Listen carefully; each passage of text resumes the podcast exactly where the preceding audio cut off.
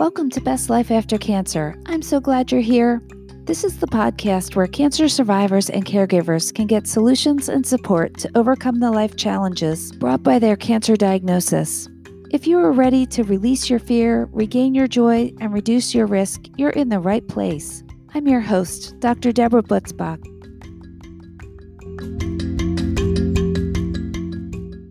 Hello and welcome back. This is episode 7. This month, I started a weight loss collective for the month of June on the Facebook page. I am doing lives there many of the days and teaching about my weight loss journey, so that is up and running if you're interested in joining us.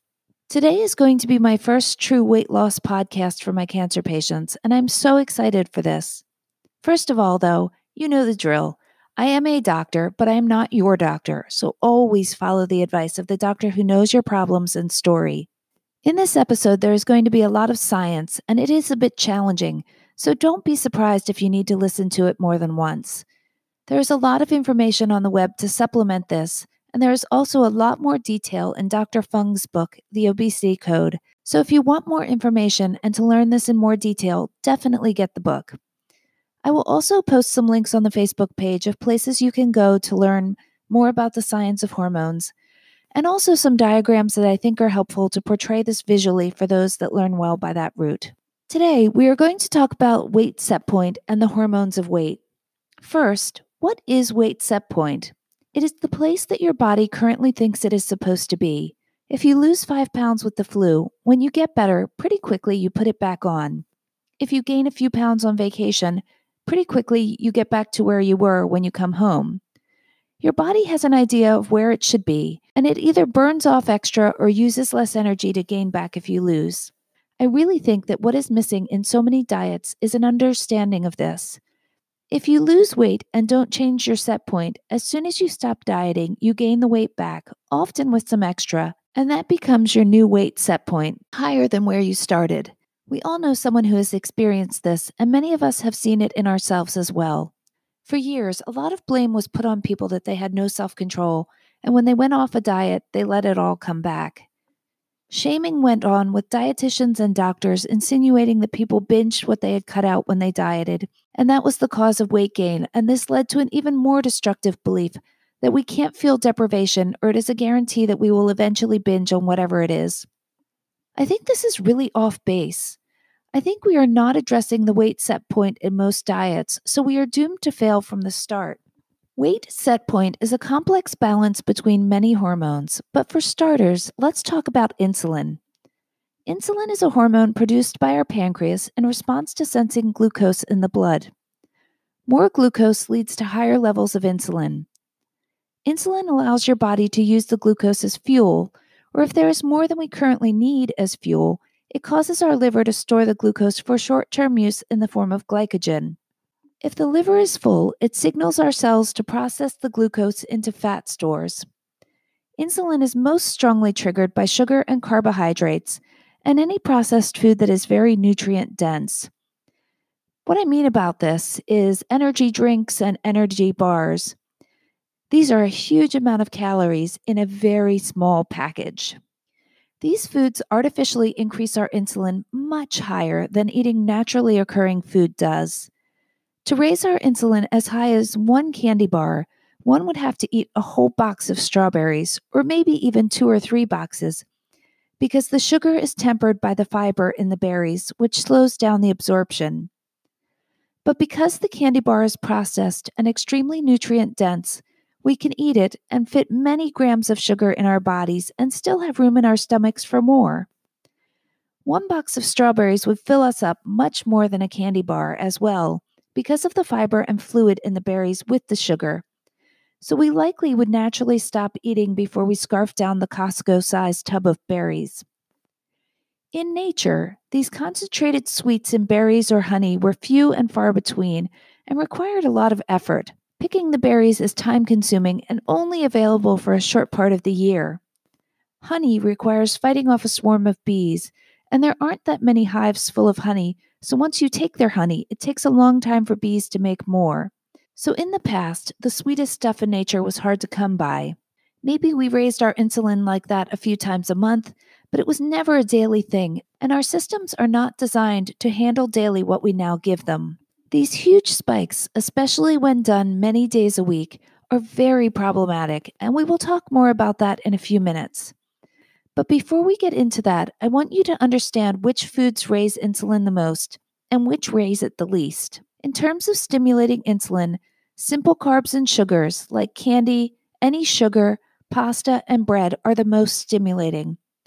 Let me be clear with you here whole wheat pasta, whole wheat bread, things made out of alternative flours like almond flour, all still count as simple carbs. They may be slightly healthier as they have more fiber and often more nutrients and are less processed, but in terms of insulin response, they all stimulate it much more strongly than other foods. This is why so many of us think we are doing the right thing, switching to whole wheat, but see no weight loss with these changes. Next, in terms of insulin stimulation, is complex carbohydrates, like unprocessed, starchy vegetables and some whole grains, quinoa, brown rice, unprocessed oats. Protein follows this, with fat stimulating our insulin the least. Now, back to why high insulin is something we want to avoid. When our insulin is high for long periods of time, meaning months or years, our body becomes resistant to the signal. Just like we stop listening to things we hear every day and learn to tune them out, like the hum of the air conditioner or traffic on the highway, our bodies learn to tune out the insulin, and we develop the start of insulin resistance and diabetes. Insulin resistance goes hand in hand with increasing sugar addiction and food cravings. It is the down the drain model of health. More sugar creates more desire and cravings, leads to eating more sugar, which leads to more cravings, with increases in insulin at each circle of the drain on the way down. To lose weight, we need to reset our insulin levels. I have personally found that for me, the easiest way to do this is twofold. I have limited my flour and sugar from all processed sources, which we discussed are the strongest triggers of insulin, and I give my body a break from making insulin by having amounts of time without any food or calories. This is called intermittent fasting. I have been doing fasting for 18 months, so what I do currently is not at all what I would recommend for people starting out. What I think makes sense starting out is the 16 8 plan that they outline in the obesity code. This translates into fasting 16 of every 24 hours and eating for 8 of every 24 hours. This would mean you eat all of your meals between 10 a.m. and 6 p.m., or 12 p.m. and 8 p.m. if you're on a later schedule. During that time, you can eat either two or three meals with no snacks. I really am an advocate of only two meals during that time, but you can start at three until you get used to this if that makes it a little easier. In the morning, a cup of coffee with one tablespoon of heavy cream is okay before you start your window. This does not significantly increase your insulin. Remember, straight fat increases insulin very little. I personally am lactose intolerant, so I use coconut cream, which is sold by the can at Trader Joe's, among other places. This is not the same as coconut milk, which has more carbs and less fat. Please make sure you get the right one.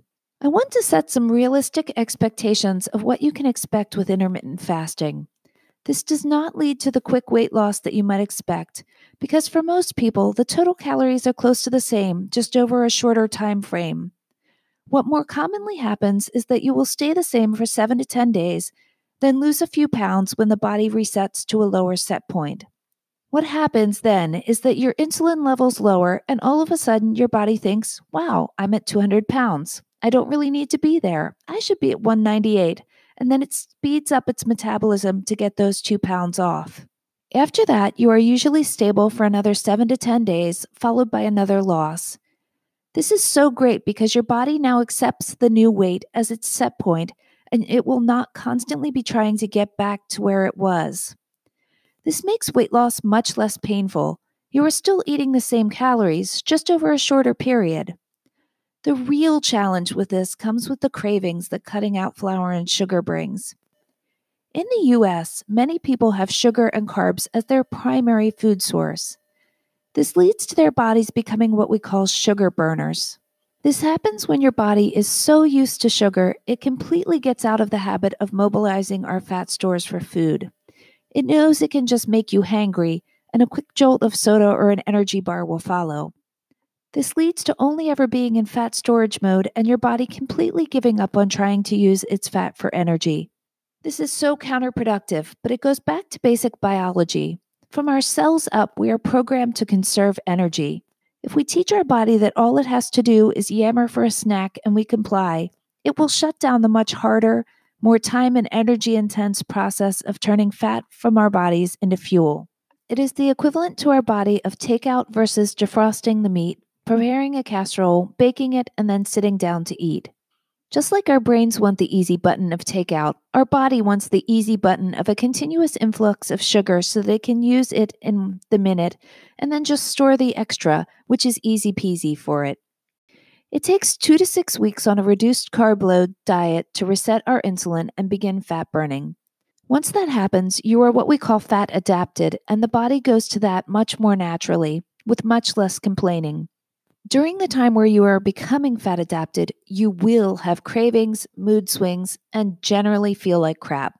Oh, yes, you are loving me right now, aren't you? It is what you have to get through if you want to lower your weight set point and take this weight loss journey for the last time. I promise all of these things will get better. You need to manage your mind around them, though, and not be making yourself the victim of the eating plan and then justifying sneaking carbs all the time. I'm going to work on allowing food urges next week, which will be really helpful. Moving on, another hormone that has a big effect on weight gain is cortisol. This is your body's stress response hormone, and I think this is a big actor in people who experience weight gain after cancer or during a pandemic. Cortisol is part of the hypothalamic pituitary adrenal axis, which is medical jargon for it being a complex feedback loop between the brain and body. Too much cortisol in the short term leads to a feeling you are racing inside, irritability, and weight gain. It suppresses the hormones in your brain that make you feel good, like serotonin and oxytocin. Like all other hormones, if it is super high for a long time, your body gets burned out and becomes resistant to it.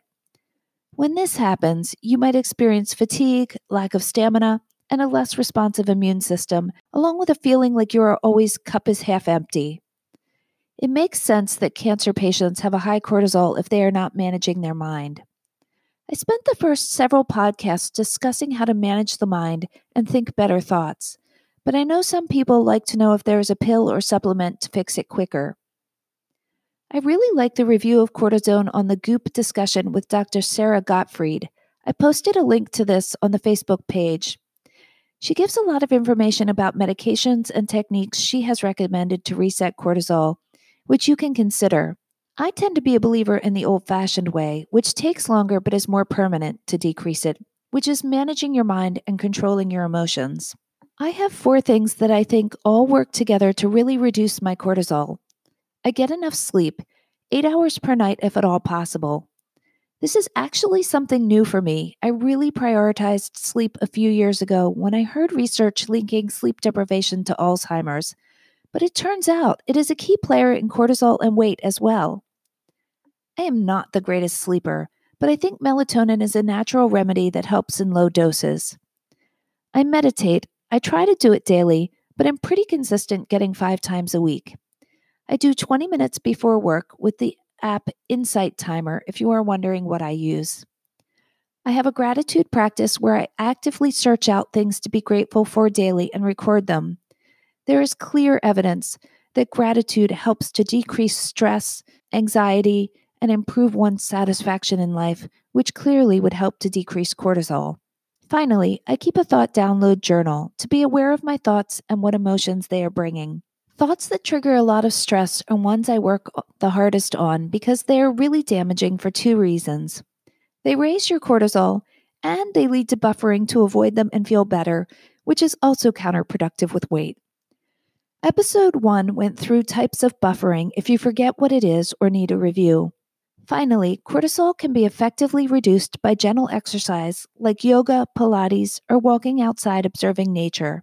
One of the things that surprises many people aggressive workouts often increase cortisol, and because of this, cause more weight challenges, food urges, and overeating. Things like marathon running and heavy weightlifting are in that group for sure. Next in the hormone list is leptin. This is one of the newer hormones that scientists have worked out, and initially they thought it would be the solution to all of our weight woes as a society. Leptin is a hormone that is produced by our fat cells. It signals our brain that we have plenty of stored energy and should stop eating. We definitely want more of this one, right? At first, scientists thought we could just inject everyone with leptin and people would not be hungry. But recent research unfortunately revealed that chronically high levels of leptin burn out the receptors in the brain, and the brain stops getting the signal to stop eating. Insulin also blocks leptin in the brain, so if our insulin levels are high, it is not letting our fat signal our brain that we don't need to eat.